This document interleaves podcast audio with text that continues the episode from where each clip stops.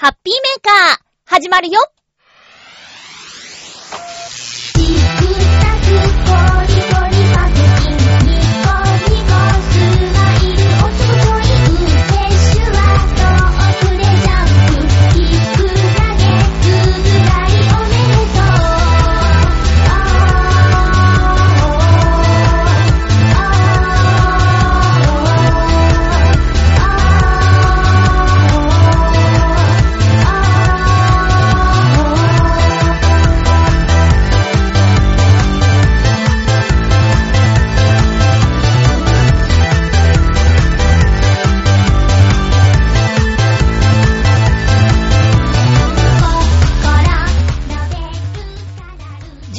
23日、まゆっちょのハッピーメーカー。この番組は、ハッピーな時間を一緒に過ごしましょうというコンセプトのもと、ちょわへよ .com のサポートでお届けしております。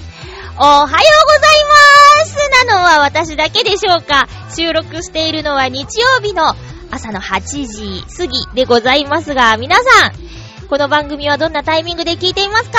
もし、通勤時間帯に聞いているよ。という方はちょうどおはようございますのテンションだと思うのでぴったりだと思うんですが、もし夜中聞いている方はなんだそのテンションっていう感じになっちゃうかもしれませんね。えー、ただただ、そんなハッピーメーカーも今週もたくさんのお便りいただいておりますので、最後までお付き合いよろしくお願いします。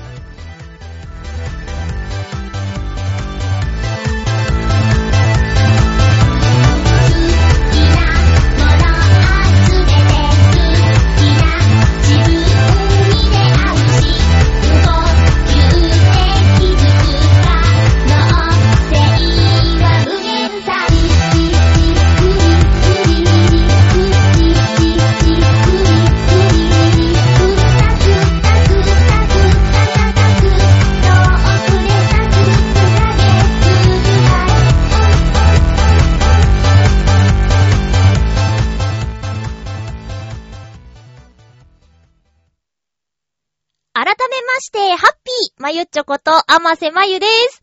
急に寒くなりましたけど、皆さん、衣替えとかお済みでしょうか？私、じわじわとやってますけどね。あの、引っ越しをしたせいで、洋服をですね、思い切って処分をしてしまったりしているんですよ。だから、着るものが思った以上にないっていう状況です。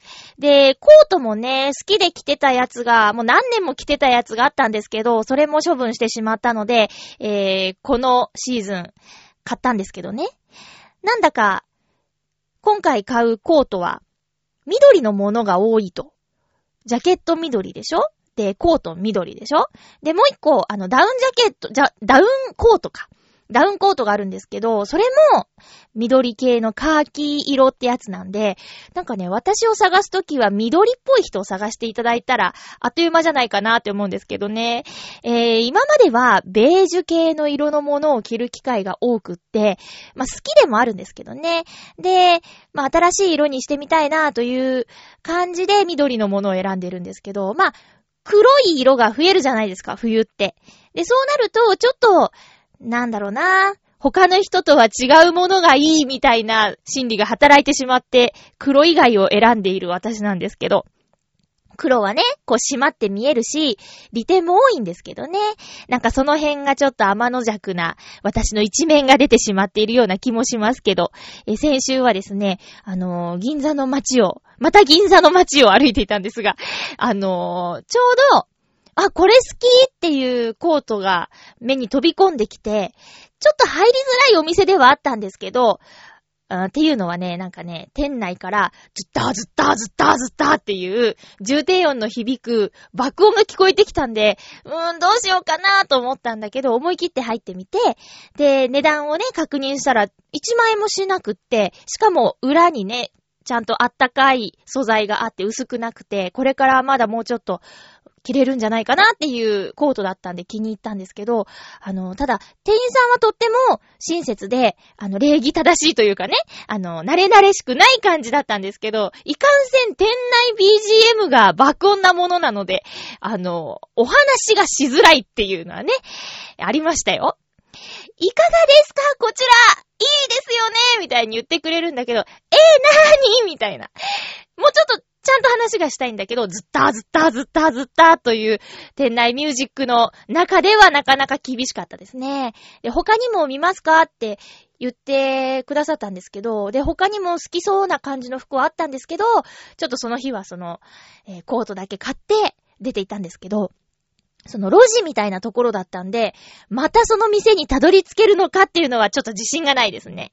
ただ、えー、今回買ったコートはとっても気に入って買いましたよ。そういうのを嬉しいですよね。これっていうのが見つかるととってもテンションが上がります。もともとね、洋服選びは苦手な女子なので、もう女子、女子としてはもうちょっと楽しみたいんだけど、うん、もうちょっとね、えー、洋服を増やしたいなと思っています。ただね、今、パジャマがまだ夏のままなんですよね。多分、奥の方に冬のパジャマをしまい込んでしまっていて、取り出すときに、表のものをちょっと出して、また奥のもの出して、みたいなことがめんどくさくって、まだパジャマは夏仕様なんですよ。ただ、上に羽織るものはあるんで、その辺で調整はしてるんですけどね。いや、急に寒くなったよね。周りにね、風邪ひいてる人結構います。結構いて、アルバイト先にね、40代前半の男の人がいて、まあ、独身で、あの、年より若く見えるし、あと考え方とかノリとかも若いんですけどね。いつも社交的で、ムードメーカーみたいな人なんですけど、ものすごくぜいぜいして出勤してきたんですよ。マスクして、目もうつろで。で絶対熱があるっていう雰囲気。で、大丈夫ですかって、具合悪そうですねって声かけたら、誰とも話したくない。って言うんです。そんなんだったら休んでくださいよって思うんですよね。あの、まあ、責任感からね、出てきてるのかもしれないけど、結局私とそのお兄さんが被ってた3日間、ずーっと具合悪そうだったから、で、案の定同じチームの別の方がどうやらそのお兄さんの風邪をもらったらしく、まあ、他かもしれないけど、もしかしたらそのお兄さんの風が移ってしまったようで、私はこの通りピンピンしてるんですけど、もしかしたら潜伏期間だったとしたら怖いんですけどね。まあ私は、ちょっと具合悪かったら、というか他の人に気を使わせてしまうぐらいだったら、休んで、直して、元気な姿で働きたいですけどね。まあ、責任のある仕事をしている方は、そうもいかないよって言うかもしれないけど、私たちの仕事は、フォローができる仕事なんでね。うん、そのお兄さんには、しっかり休んで早く元気になって、いつもの社交的なムードメーカーさんでまた会いたいなと思うんですけど、見てるとどんどん悪化していくようで、うーん。いつもはね、賢い人なのに、風邪をひいてるせいか、思考回路がちょっとおかしくなってるのか、薄着で来るんですよ。いつもの格好で。上着あるのに持ってこなくて寒い寒いとか言ってて、さすがにどうなの？と思っちゃいましたね、その時は。まあ、早く良くなってほしいです。そして、私、もらってませんように。風邪は困りますからね。え一応、その、声の仕事で、レギュラーというものがありますので、えー、もし声が出なくなったりガラガラしちゃったらって思うと怖いですからね。うん。で、熱とか、なんか強い風邪菌を持って収録現場に行った時にスタッフさんに移しちゃったらとかって思ったらもうほんと怖いんで。あ、そうそう。えー、っとね、最近あんまりハッピーメーカーではの、ナレーション担当している番組のことについて触れてなかったんですが、ちょっと言わなきゃいけないことがありましてね。えー、私今、うんと、ま、ドーンと大きなレギュラーで言えば、チョアヘオパーソナリティの洋一郎さんが出演しているぐるっと浦安という番組。えこれ j イコムなんですけど、もう一個 j イコムで、改札千葉茨城行きっていう、えっ、ー、と、芸人の江戸紫さんがメインで出演している番組と、あと、JCN っていうケーブルテレビの放送局で、えー、と、千葉ミセランガイドっていうレギュラーの番組があるんですけど、その他にも、デイリーニュースっていうニュース番組のお店紹介コーナーを担当していたり、あと、荒川区のケーブルテレビでイベント情報などを発信する番組を不定期でやっていたり、えー、いろいろちょっとやってるんですけどね。で、さっきね、JCOM と JCN っていうケーブルテレビ放送局の名前を言ったんですけど、えっと、JCOM があるエリアでは JCN がないし、JCN があるエリアでは JCOM がないっていう感じなんですよ。うん。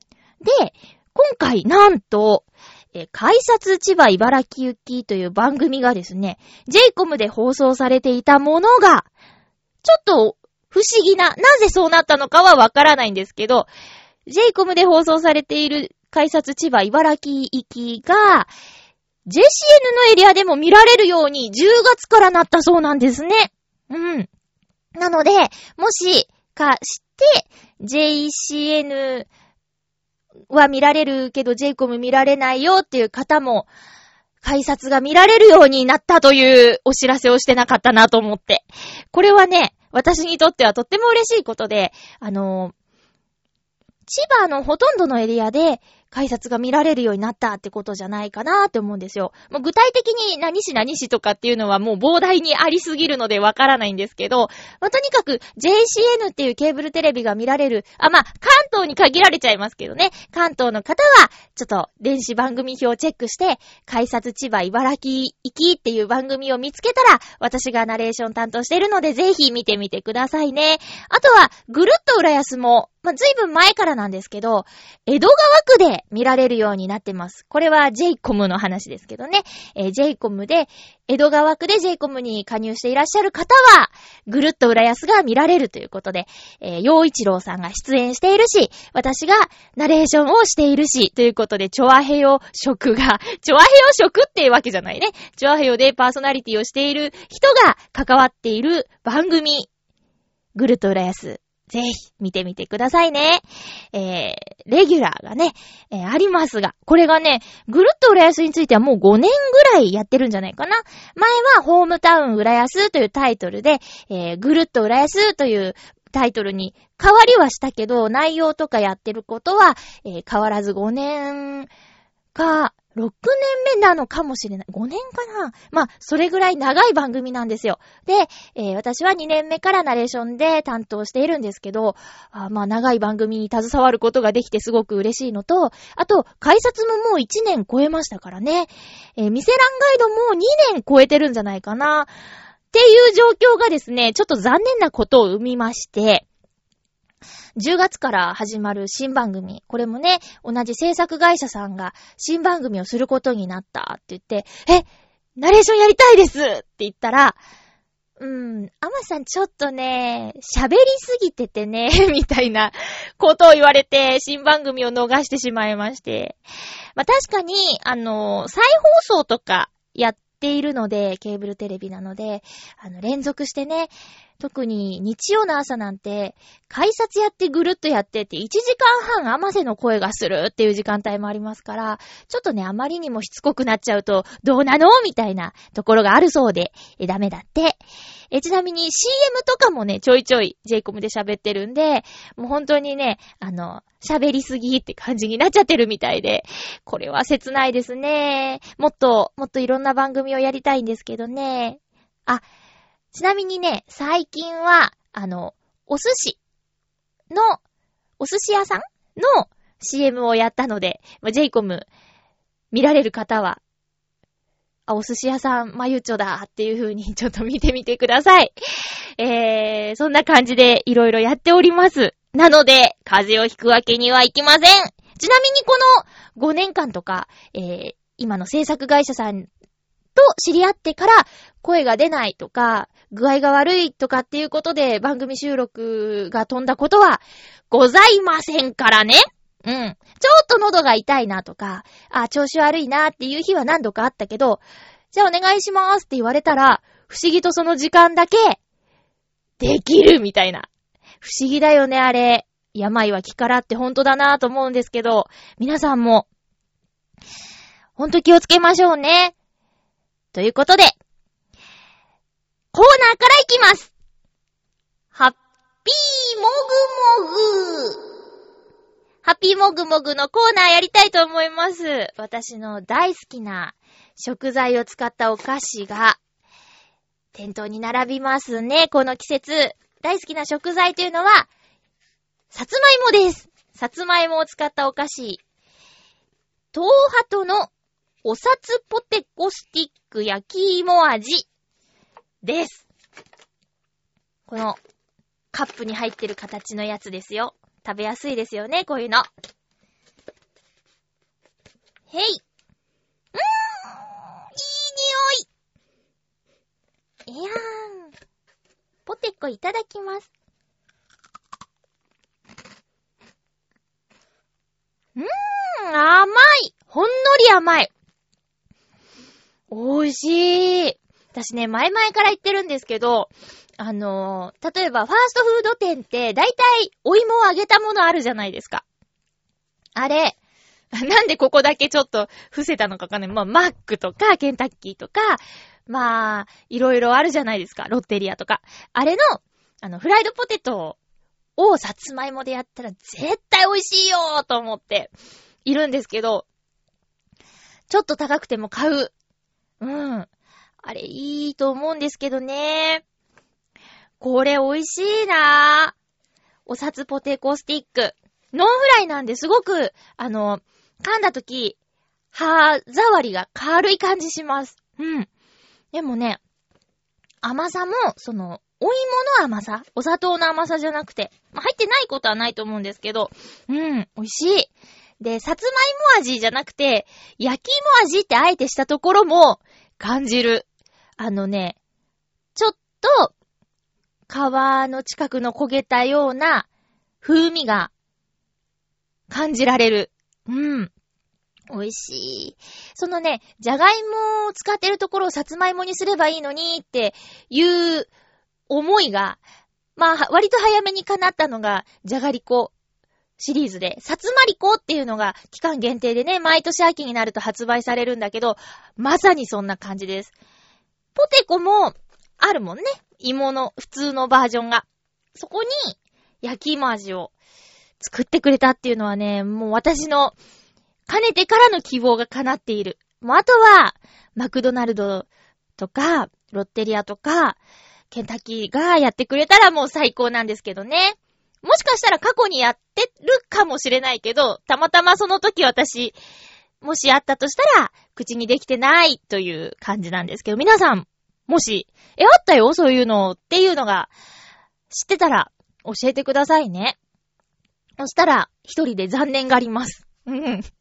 ということで、東ハトのお札ポテコスティック焼き芋味をもぐもぐしました。おすすめでーす。じゃあね、今日も曲をお届けしましょうか。えー、っと、う、うん秋のブライダルシーズン。ということで、私のアルバムポムルズから、ウェディングソング、クリスタルワールド、ちょ、もう一回いきます。なに今の？ノーノーノーえー、私のアルバムポムルズから、クリスタルワールド。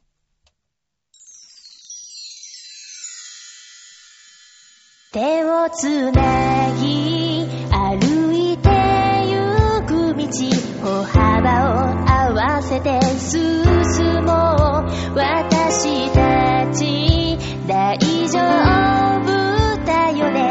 時々立ち止まるけど。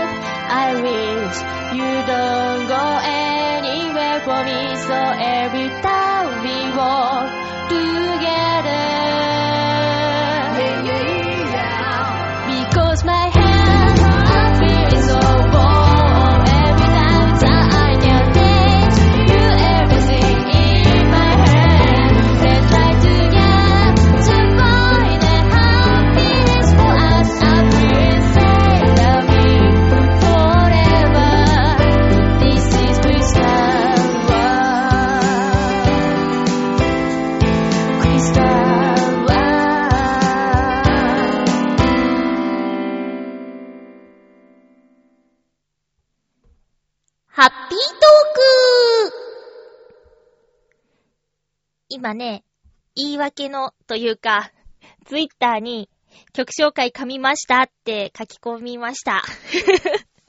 えー、テーマトーク行きましょう。今日のテーマは、ポイントカード。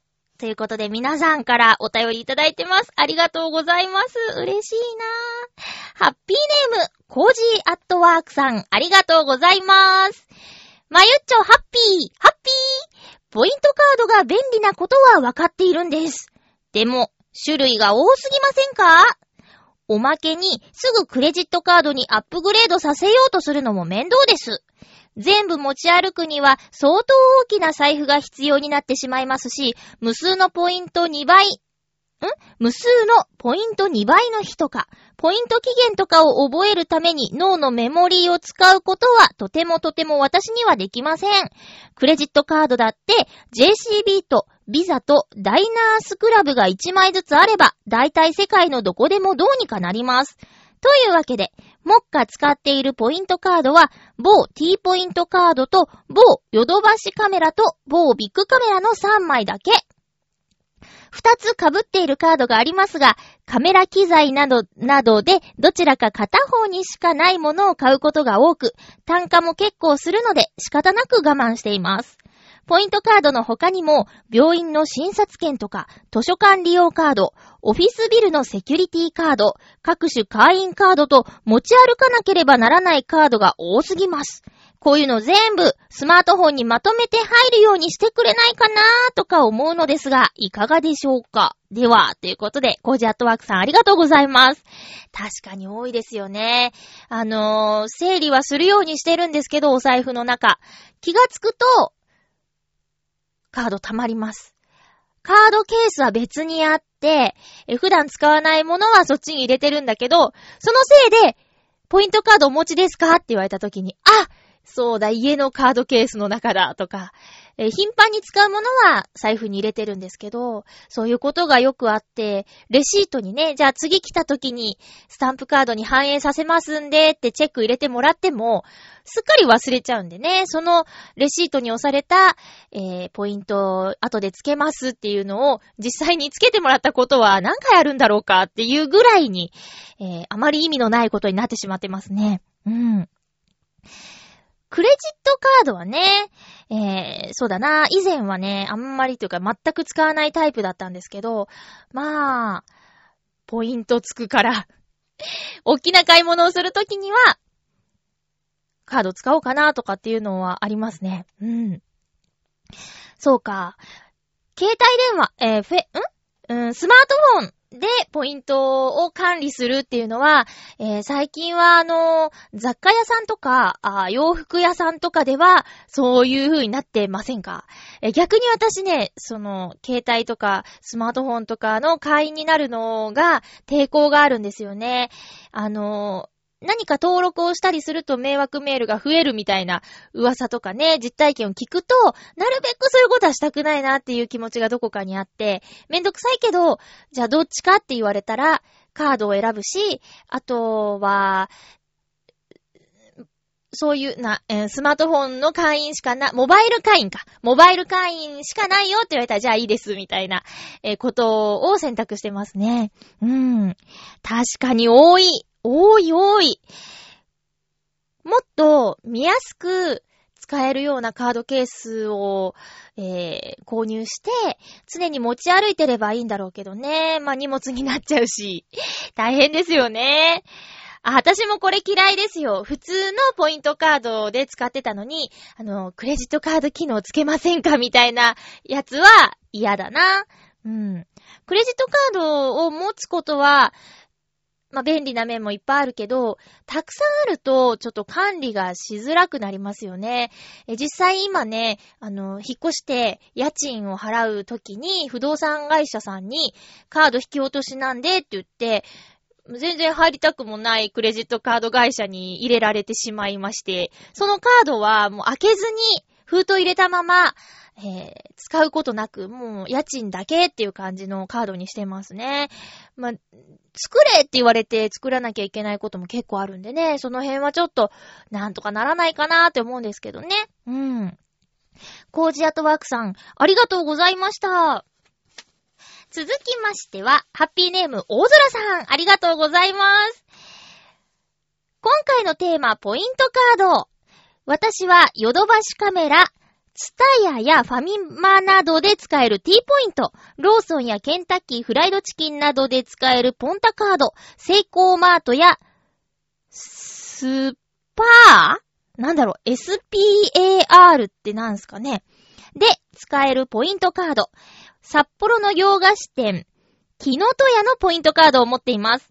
溜まったポイントで買い物できる楽しみがあります。よく溜まるのは、セイコーマートのポイントカードです。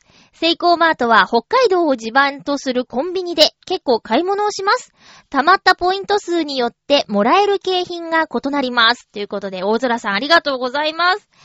よく使う場所のポイントカードはね、持ってる方がいいですよね。私も、あの、好きなスーパーマーケットがあって、スーパーマーケットって久しぶりにちゃんと言いましたけど、スーパーがあって、そこのはね、使ってます。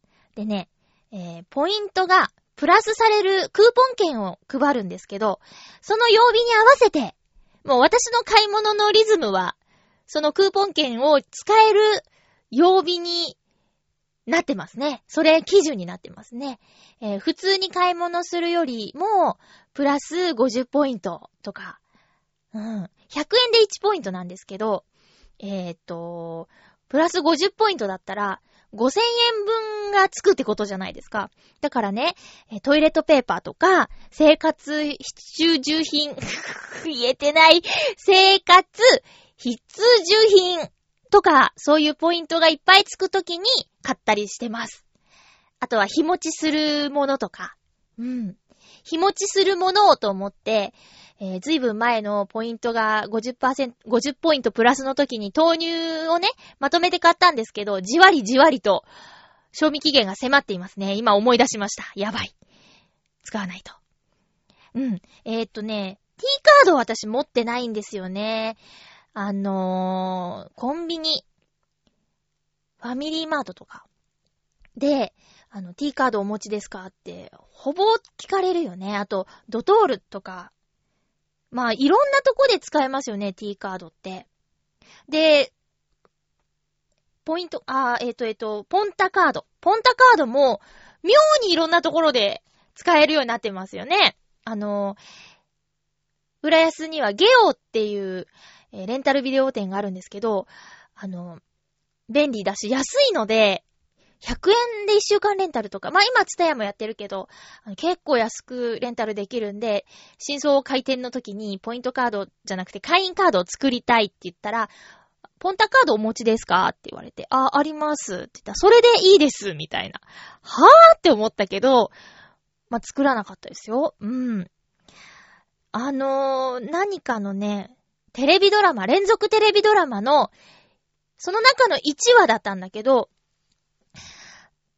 犯人に仕立てられちゃうっていう話があって、なんで俺が選ばれたんだろうって、それは、警察署か、何かその、メインの役どころの人がね、犯人に仕立て上げられちゃうっていう展開だったんだけど、結局なぜかっていうと、ポイントカードとかネットの、えっと、ショッピングサイトとかで、その人の趣味嗜好を調べ上げて、あと、スイカとかも一緒になってたりするじゃないですか。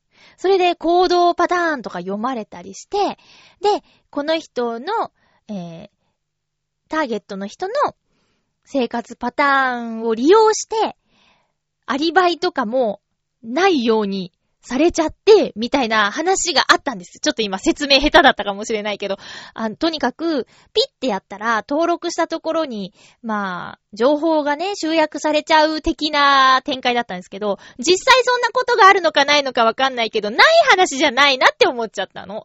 それ以来ね、なんか、例えばコンビニでの買い物とかって、同じ全部同じカードにしちゃうとさ、なんか怖いなと思って。で、実際私ポンタカード持ってるんですけど、ポンタカードのポイントは貯めてるけど、ポイントをどうやって使ったらいいのかわからなくて、まあ、そんなね、数百円のためにね、個人情報をね、大した情報もないですけど、あの、差し上げるのもなぁと思って、ポイントカードお持ちですかって聞かれても、ないですって言ったりしてね。まあ、ないですって言って、あ、そうですかって会計してくれるときと、あの、これ申し込み用紙なんですけどって言われちゃうときと両方あって。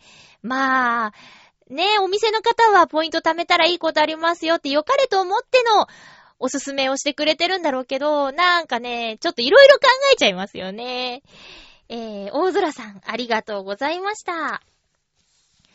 札幌の洋菓子店、木の戸屋の溜まったポイントで買い物できるものって何かしら洋菓子店っていうのがまたなんかおしゃれな感じですよね。ありがとうございます。続きましては、ハッピーネーム七星さんです。ありがとうございます。まゆっちょ、ハッピー、ハッピー？ポイントカードなら同じ店のが10枚近くあります。同じ店のが10枚近くあります。へぇえ。なぜこんなにあるのかというと、ある日本棚を見て読まなくなった本が多くなったなと思い、このままじゃ新しい本を買った際に本棚にも入らないし、せっかくだから読んでもらえる人にあった方がいいかと、えー、リサイクルショップへ持っていくことにしました。そうなると、あれもこれもと選び、ついでにテレビゲーム関係も売るかとさらに追加。数えてみると、その数ちょうど煩悩と同じ108つ。確かに煩悩の塊だよなぁと笑いながらリサイクルショップへ。売った本数も多かったので、金額もそこそこにあり、ポイントカードも一気に溜まってしまったということです。今でもたまに小説や昔のゲームをやりたくなった時は、そのカードを使って割り引いて買っております。七星さんありがとうございます。たまたま煩悩の数と同じ108つだったんだ。これ面白いですね。えー、今までね、自分の好きで買った本とかゲームとか合わせて108つ売りに出したわけですね。うん。ああ、そうですよ。あの、ただ捨ててしまうよりも、リサイクル、リユースしてもらえたらいいですもんね。すごくいいことだと思います。あの、紐で縛って、えー、廃品回収の際にでも出しちゃえば楽ですけど、まあ、このね、一手間かけて、本とか、そのゲームとかの存在を次の人に渡せるような、そういう手続きをしたっていうのはね、すごくいいことだなと思いますよ。あの、私もこの間引っ越しの時にだいぶ本とか CD とか、まあ、ゲームはないんですけどね、DVD とかを、えー、処分しなきゃなと思って。で、お家に取りに来てくれるサービスがあるじゃないですか、最近いろいろとね。で、そこでお願いしたら、なんと、友達の友達が、そのお店の人として来て、まあ、言えなかったんですけど、こんな人が来たって言って、割と数が多かったんで雑談しながらして、で、その方は、お名前がね、まあ、下の名前が、珍しい名前だったんですよ。で、なんとかっていう名前でね、って言って。で、兄弟が多くって、その兄弟の名前も教えてもらったんだけどね、って言ったら、友達が、はぁって言って、それ僕知ってる人だわ、って言って。なんかこんなことってあるんだね、って。うん。いや、面白かったな。あの時ね、あの、弟さんが音楽やられてるって言ってて、で、私ラジオというか、ウェブラジオやってるんですよって。で、ぜひ紹介するからってお話ししたんですけど、その後連絡ないの。あの時の本を取りに来てくれたあなた、お待ちしてますよそういう出会いもあってね、面白いですよね。うん。七星さん。ポイントカードを使って、また新しい作品とか、と、あの、出会うきっかけになるっていうのはまたいい使い方だなと思います。ありがとうございました。ハッピーネーム、フクロウのキスさんありがとうございます。まゆっちょさん皆様、ハッピー、ハッピー？今回のテーマ、ポイントカードについて。私が持っている主なポイントカードは、某ビッグカメラと近所のスーパー、そして本屋の三成堂と文房具の伊藤屋のカードです。ところで、私の家の近所のスーパーでは1%くらいしかポイントがつきません。しかし、これが結構溜まるので、自分でも一体何を買っているのか不思議な気分になります。私は食料品にほとんどコストをかけていないはずなんですけどね。苦笑。それでは。えー、なんでかしらね。スーパーで何買ってるんですか？まあ、スーパーって言ってもね、雑誌売ってたり、あと、まあ、鍋まで売ってたりするところもあるしね。歯磨き粉とか、あと、キッチン用洗剤とか、まあ、ね、赤ちゃんのおむつとか、いろいろあるから、食料品に限らずだけど、なんだろうね。100円で1ポイントって、まあ、相場というか、だいたいそうなのかなうん。私はその、ポイントがプラスされる時を狙っていくよ。で、その、プラスされるクーポン券の配布される日っていうのもあったりしてね。その日に軽く買い物して、で、ポイントをプラスの時にドーンと買い物するっていう生活リズムができてますね。うん、ただね、うまいなって思うのが、えなんでもない日。ポイントカードもない日、で、プラスの日もない日っていう時に、冷凍食品半額とかが、こう、開催されるんですよね。うん。だけどさ、いろんなとこ行かず、その、気に入ってるからっていうのもあるんだけど、一つのところに行くことによって、えー、サイクルがだんだん分かってきます。あの、野菜の安い日とか、あと、そうね、その冷凍食品がいくらの日とか、卵が安い日とか、そういうのがね、分かってくるんで、えー、一つのところに決めるっていうのもなかなかいいことじゃないかなって思います。そのスーパーはね、結構イベントごととかもあって、月に一度、つめつめセールっていうのがあるんですよ。まあ、よくテレビとかでも紹介されるんですけど、袋に、えー、詰め放題でいくらみたいな。私はね、そういうの嫌いなんで うん、嫌いっていうか不器用だから下手くそなので、参加しないんだけど、ちょっと旗で見てるのは好きです。ああ、頑張ってるな、みたいな。で、子供とかがね、お手伝いっていう名目でやらせてもらってたりしたりするのも、見てて面白いかなーってあとね、よくね、お母さんって泣いてる子とかがいるんで、あの、連れてったりとか、たまーにそういうこともありますよ。うん。スーパーといえばもうね、あの、野菜コーナーとかももう今寒いですからね。で、張り紙がしてあって、この空調は、えー、野菜コーナーの冷気のせいなので、冷房をつけてるわけではありませんっていうの書いてあったりね、するんです。うん。あとは、あ、私もね、ビッグカメラのポイントカードは持ってます。これは必須ですよね。貯めて貯めてですよ。貯めて貯めて貯めて、ドーンってね、使いますけどね。えー、そうだな。なるべくなら私、あの、住所とか書きたくないんですよ。だから、スタンプカード。ポイントのスタンプカードの方が好きですね。えー、中でも、シネマイクスピアリ映画館のポイントカードは、一回見たら一つスタンプをしてもらって、六回、うん？うん？六回見たらか。六回見たら一本無料っていう、なかなかいい割引率じゃないですかね。うん。あとはもう本当に本当に増えすぎちゃっていくカードが、いざという時に出せない現状。これ悲しいですね。先日もね、あの、有楽町のハンズ。銀座のハンズなのかな？まあその辺のハンズ。そのあたりにあるハンズで、ちょっと大きな買い物したんですよ。うーん。その時に、ポイントカードお持ちですかって言われて、あ、そういえば作ったけど今ないな、みたいな。それもまたレシートに、後でポイント入れますっていう印つけてもらったんだけど、果たして、持っていくのか、どうか。あと、ミスドとかね。ミスドはね、たまーに差し入れにと思って買う時に限って、ポイントカードがないとかね。あります、あります。うまく付き合いたいですよね。あともう増やしすぎない。うん。あと貯めたポイントは使うようにしよう。とかね。いろいろあります。うん。えー、っと、皆さんメッセージありがとうございました。結構、もう全然持たないよっていう人は全然いなかったですよね。ポイントカードは皆さんの生活に密着したものなんだなと改めて思いました。ということで、ハッピートークのコーナーでした。続きましては、うーん、うん、うん。コーナー行きましょうかね。映画、映画。映画、映画のコーナーです。ハッピーネーム、ドサンコさん、ありがとうございます。先週いただいてたんですけど、ごめんなさいね。えー、こんばんは。あ、そうだった。ハッピーって言いたくない人だったね。えー、こんばんはじゃなくて、おはようございますですけども、えー、学芸会で何の役をやったか全く思い出せないドサンコです。これ先週のテーマです。ありがとうございます。そっかそっか。えー、現在公開中、かっこ、多分のアイアンスカイがとても面白い映画だったので紹介させてください。全然わかんない。えー、映画の内容は、第二次大戦後に、密かに月に逃げていたナチスが、ナチスが、戦力を整えて地球に攻めてくるというアホみたいな話です。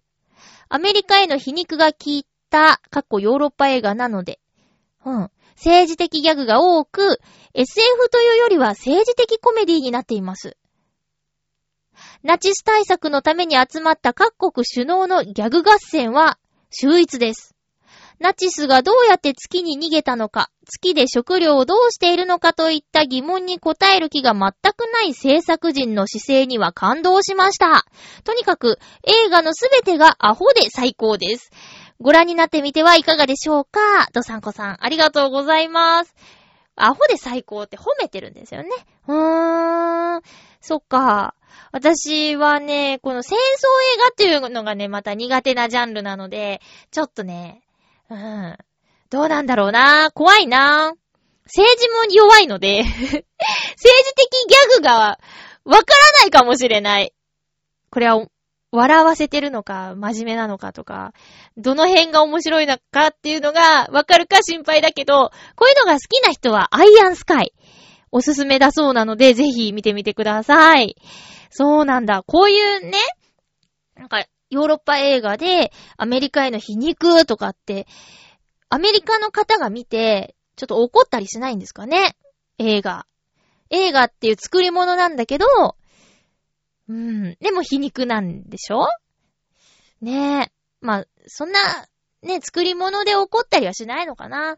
だけどさ、ちょっと度が過ぎるとね、最近ちょっとありましたけど、サッカーのね、キーパーさんのね、あれでありましたけど、あの、こっちが面白いと思っても、やられた方は、もう全然面白くないし、むしろ怒っちゃうしっていうことは、よくあるからほんと気をつけた方がいい。あのキーパーの話はね、もう全く笑えないし、何やってんのって感じしますよね。うん、だから、これもちょっとね、そうね。まあ、映画だからね、これは。どっかで審査が入って公開されて、日本でも審査が入っ、に、日本の審査って厳しい、あれ？厳しくないんだっけ？逆に。ちょっとよくわからないんだけど。でも映画館で公開されてるってことは、エイリンのね、登録作品ってことでしょ？うん。映画倫理審査会とかでしたっけ？ねえ。それに通ってるってことはまあ大丈夫なんだろうけど。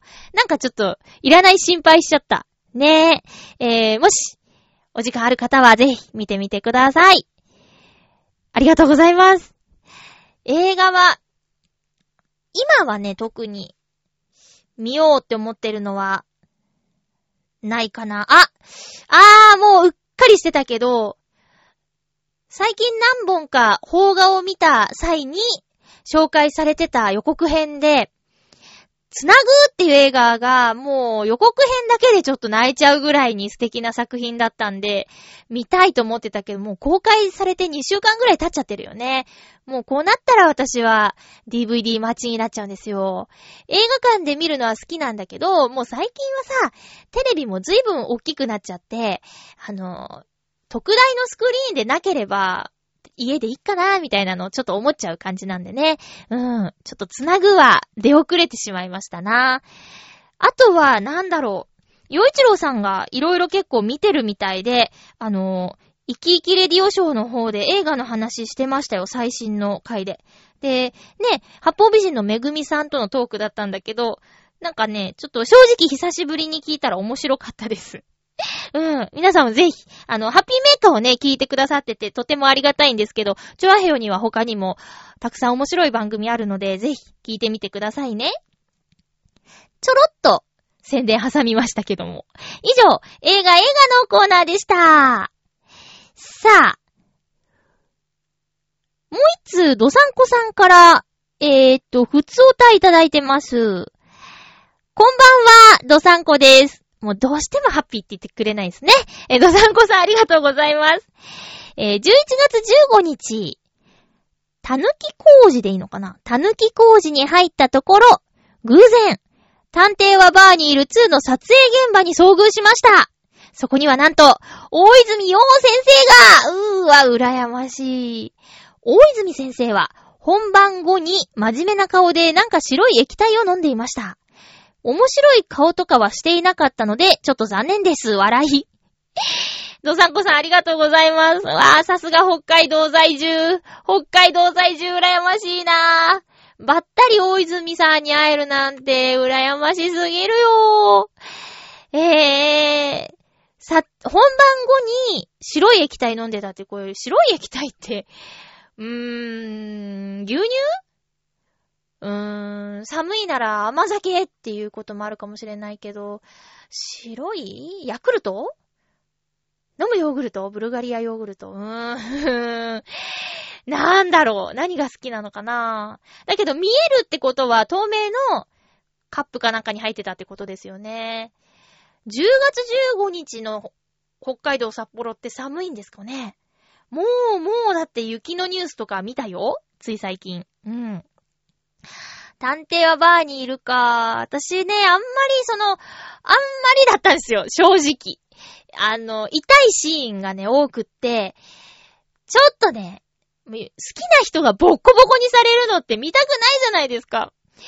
だから、あんまりなんですけど、なんかどうやら今回もアクションシーンが半端ないらしいですね。うん。友達が、あの、テレビでちょうどその探偵はバーにいるのメイキングをやってたとかっていう話を聞いて、その中で、大泉さんが、スタッフさんに、ここまでやらせんの？的なことを言っていたよって聞いたんで、あ、またアクション激しいんだって思ったら、ちょっと見るのが怖いかな。うん。だって、あんなにボコボコにされてさ、カハーとか言ってさ、辛いっすよ。面白いシーンももちろんあるけどね。うん。ドサンコさん、ありがとうございました。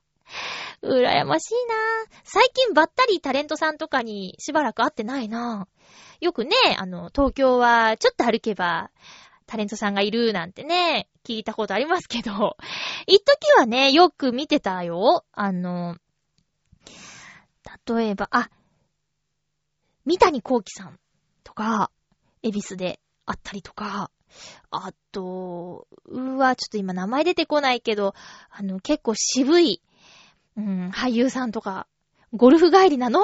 ここに住んでるの？みたいなところに遭遇しちゃったりとか、ありますね。あと、ロンドンブーツのアツシさんとか、あと、まっちゃんがいたよって言って、外で稽古してる時に何人か走って行っちゃったりとか、うん。そ、そういう時私ちょっとね、なんかブレーキかかるんですよね。見たいのに、行かないみたいな。そんな、そんなのありますけど。いやーでも、プライベートの、おプライベートじゃないか。これはロケ中ということだったけど、大泉さんに、こう、舞台とかじゃないとこで会えたら、テンション上がっちゃうなうん。ね。ナックスのお芝居で、最前列で、2メートル、3メートル先に大泉さんがいたことはあったなすごい幸せだったなえー、ドサンコさんありがとうございます。もう一つ普通おたいただきました。ハッピーネーム紫のオーガさん、ありがとうございます。まゆっちょ、ハッピー、ハッピー？最近会社でインフルエンザの予防接種の案内が来たので申し込みをしました。と同時に、注射が苦手なまゆっちょは、予防接種するのを迷うのかなと思ったら、笑い。あ、いやいや、失礼。笑い。笑い2連発です。苦手なものって誰でもあるし、効果とか考え方とかあるので強制はできないけどね。やった方がいいかなと思っているのなら、この言葉をプレゼントします。いいですよ笑い。それじゃあ。明け方寒くなってきたので、風邪ひかないようにね。優しい。ありがとうございます。紫の岡さん、私、毎年受けております。会社がね、そういうことに親切で、えー、会社で受けられるんですよ、毎年。でね、うん、怖い怖いと思いつつ、インフルエンザだけは本当に困っちゃうんで、受けてます。でね、もうほんと怖いんですけど、ほんと怖いし、別の日に私より先に予防接種受けた方が、いや、痛かったって言うんで、はぁ、痛いんだ。痛いんだと思って受けに行くんだけど、この、そうだな、もうほんと毎年なんで7年、8年とか。毎回ね、いい方に当たって、痛くない。うん。言うんですよ、先に私。注射怖いんですけど、頑張って受けに来ましたって言ったら、なんかね、気遣ってくれるのかな？うん。上手にやってくださる方に毎回当たるんで、痛くて痛くてっていうことはないですね。ただ毎回腫れますけどね。熱持って硬くなって、パンパンになりますけど、まあそれでもね、インフルエンザの予防ができるなら、安いもんですよ。安いもんですよって会社は無料で受けさせてくれるんですけど、うん。で、インフルエンザにはかかってないです。私、専門学校の時に、一人暮らししてる時になっちゃって、病院も行けず、なんとか頑張って行って、ずーっと寝ててっていうことありますね。ただその時ね、ちょうど冬休み入ってすぐとかだったんですよ。だから学校休むことはなかったんですけど、もうあんなにしんどいのかと思ったら、予防接種痛いぐらいなんやと、頑張って受けるんです。うん。紫の丘さん、一緒に頑張りましょうね。ちなみにうちはまだです。なんかね、あの、ワクチンが足りなくなりそうだとか、毎年ね、早めの方がいいよなんて聞くんでね、そろそろかなとは思うんですけど、一緒に頑張りましょうね。皆さんも予防接種受けた方がいいですよ。ただ本当、受けてもかかっちゃう人もいるからね、その辺はね、えー、わからないのですが、あと、まあ、多少なりとも副作用で、私そうそう、インフルエンザの予防接種を受けた後、風邪をひいてしまったことありますよ。副作用なのか、なんか、よくわかんないけど、熱が出ることありますの、まんまとその通りになっちゃった、みたいなのはありますけど。でもインフルエンザじゃないから、それは。うん。いやーもう今からちょっと怖くなってきたな。苦手です。そう、苦手なんです。でも頑張って受けてます。メッセージありがとうございました。えー、今週末私、久しぶりにゆっこちゃんとお出かけしてきました。もうね、4月、4月以降絶対会ってないから、えー、あれ？あ、会ってるか？あれ？いつから会ってないんだっけな？うーん、いつから会ってないんだっけな？まあ、結構な期間会ってなかったんですよ。で、えー、会いたい会いたいって言ってて、やっと、金曜日に会ったんですけど、空町行ってきて、で、ゆこちゃん初めての空町で、私も夕方行くのは初めてで、で、プラネタリウムあるらしいねって言って、行ってみようって、プラネタリウムに行ったりしました。その辺の話はね、ブログにも書いたんで、ぜひ見てみてください。その時に、あの、ゆうこちゃんが焼いたパンをね、プレゼントしてくれたんですけど、お家帰って食べたらめちゃめちゃ美味しかった手作りのパンってあんなに美味しいんだね。しかもね、まあ前日に作ってくれて、えー、食べた日は、まあ焼きたてじゃなくてね、えー、自分の家で焼いて食べたんだけど、それでも、あの、かぼちゃとレーズンのパン、かぼちゃの風味が、落ちてなくて、ふわっと甘い感じと、レーズンのあの、果物の感じの、なんで、酸味というか甘みというかがアクセントになってて、本当に美味しかったよ。でもね、渡すときに、あの、美味しくなれって気持ちは込めたんだけど、味はうーんとか、いろいろと、ね、言い訳じゃないけど、ちょっとこう前置きがね、ゆこちゃん長かったんですよ。なんだけど全然心配することなくて、本当に美味しかったよ。また作ってね。でね、あの、一緒に過ごしてたのに、いつの間にか私の分のお土産を買ってくれてて、帰りにね、ほっと渡してくれたの。いい子ですよ。うーん。彼女はいい子です。ねで、またね、ちょっと夕方からで、あの、プラネタリウムも、プラネタリウムも50分間あったし、あんまりお話しする時間がなかったから、今度もっとね、ゆっくり会いたいなと思うんですけどね。うん。ということで、ハッピーメーカー、えー、エンディングのお時間ですよ。え次回の放送は10月30日になります。収録は10月28日の予定です。えテーマは、食欲の秋。食べてみたいものということで、えー、まだ食べたことのない、もうこれ、ちょっと、ちょっと前にやったテーマかもしれないけど、まだあるでしょ？まだあるでしょ？食べたことがなくて、食べてみたいもの。まあ、食欲の秋はちょっと鍵括弧で置いといてください。えー、まだ食べたことがない、食べてみたいものというテーマでいきたいと思います。皆さんお便りよろしくお願いします。まあ、さっきも言ったけどね、もう、昼間と夜の気温の差が本当に激しくって、体調崩しやすいと思うんですが、皆さん、もうね、これはね、危険予知ですよ。危険予知なんで、一枚多く持っていくとか、そういうことで対応して、ほんと体が一番なんで、体が一番なんで、大事なことだから2回言いましたけどもね、えー、気をつけてくださいね。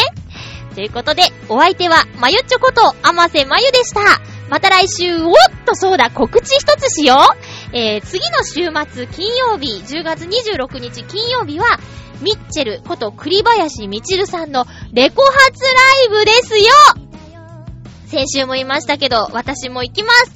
局長も八方美人のめぐみさんも行きます。そして、私、馬王さんも誘ってみましたよで、私も行きます。なので、えー、お時間ある方はぜひ、三軒茶屋の、これね、徒歩3分にある、ステージ PF というライブハウス。えー、19時30分からです。チケットは2500円です。ぜひ、ミッチェルさんの歌を聴きに、そして、私や局長めぐみさん、馬王さんに会いに来てくださいね。ライブハウスで会いましょう。お相手は、まゆちょこと、あませまゆでした。また来週、ハッピーな時間を一緒に過ごしましょう。ハッピー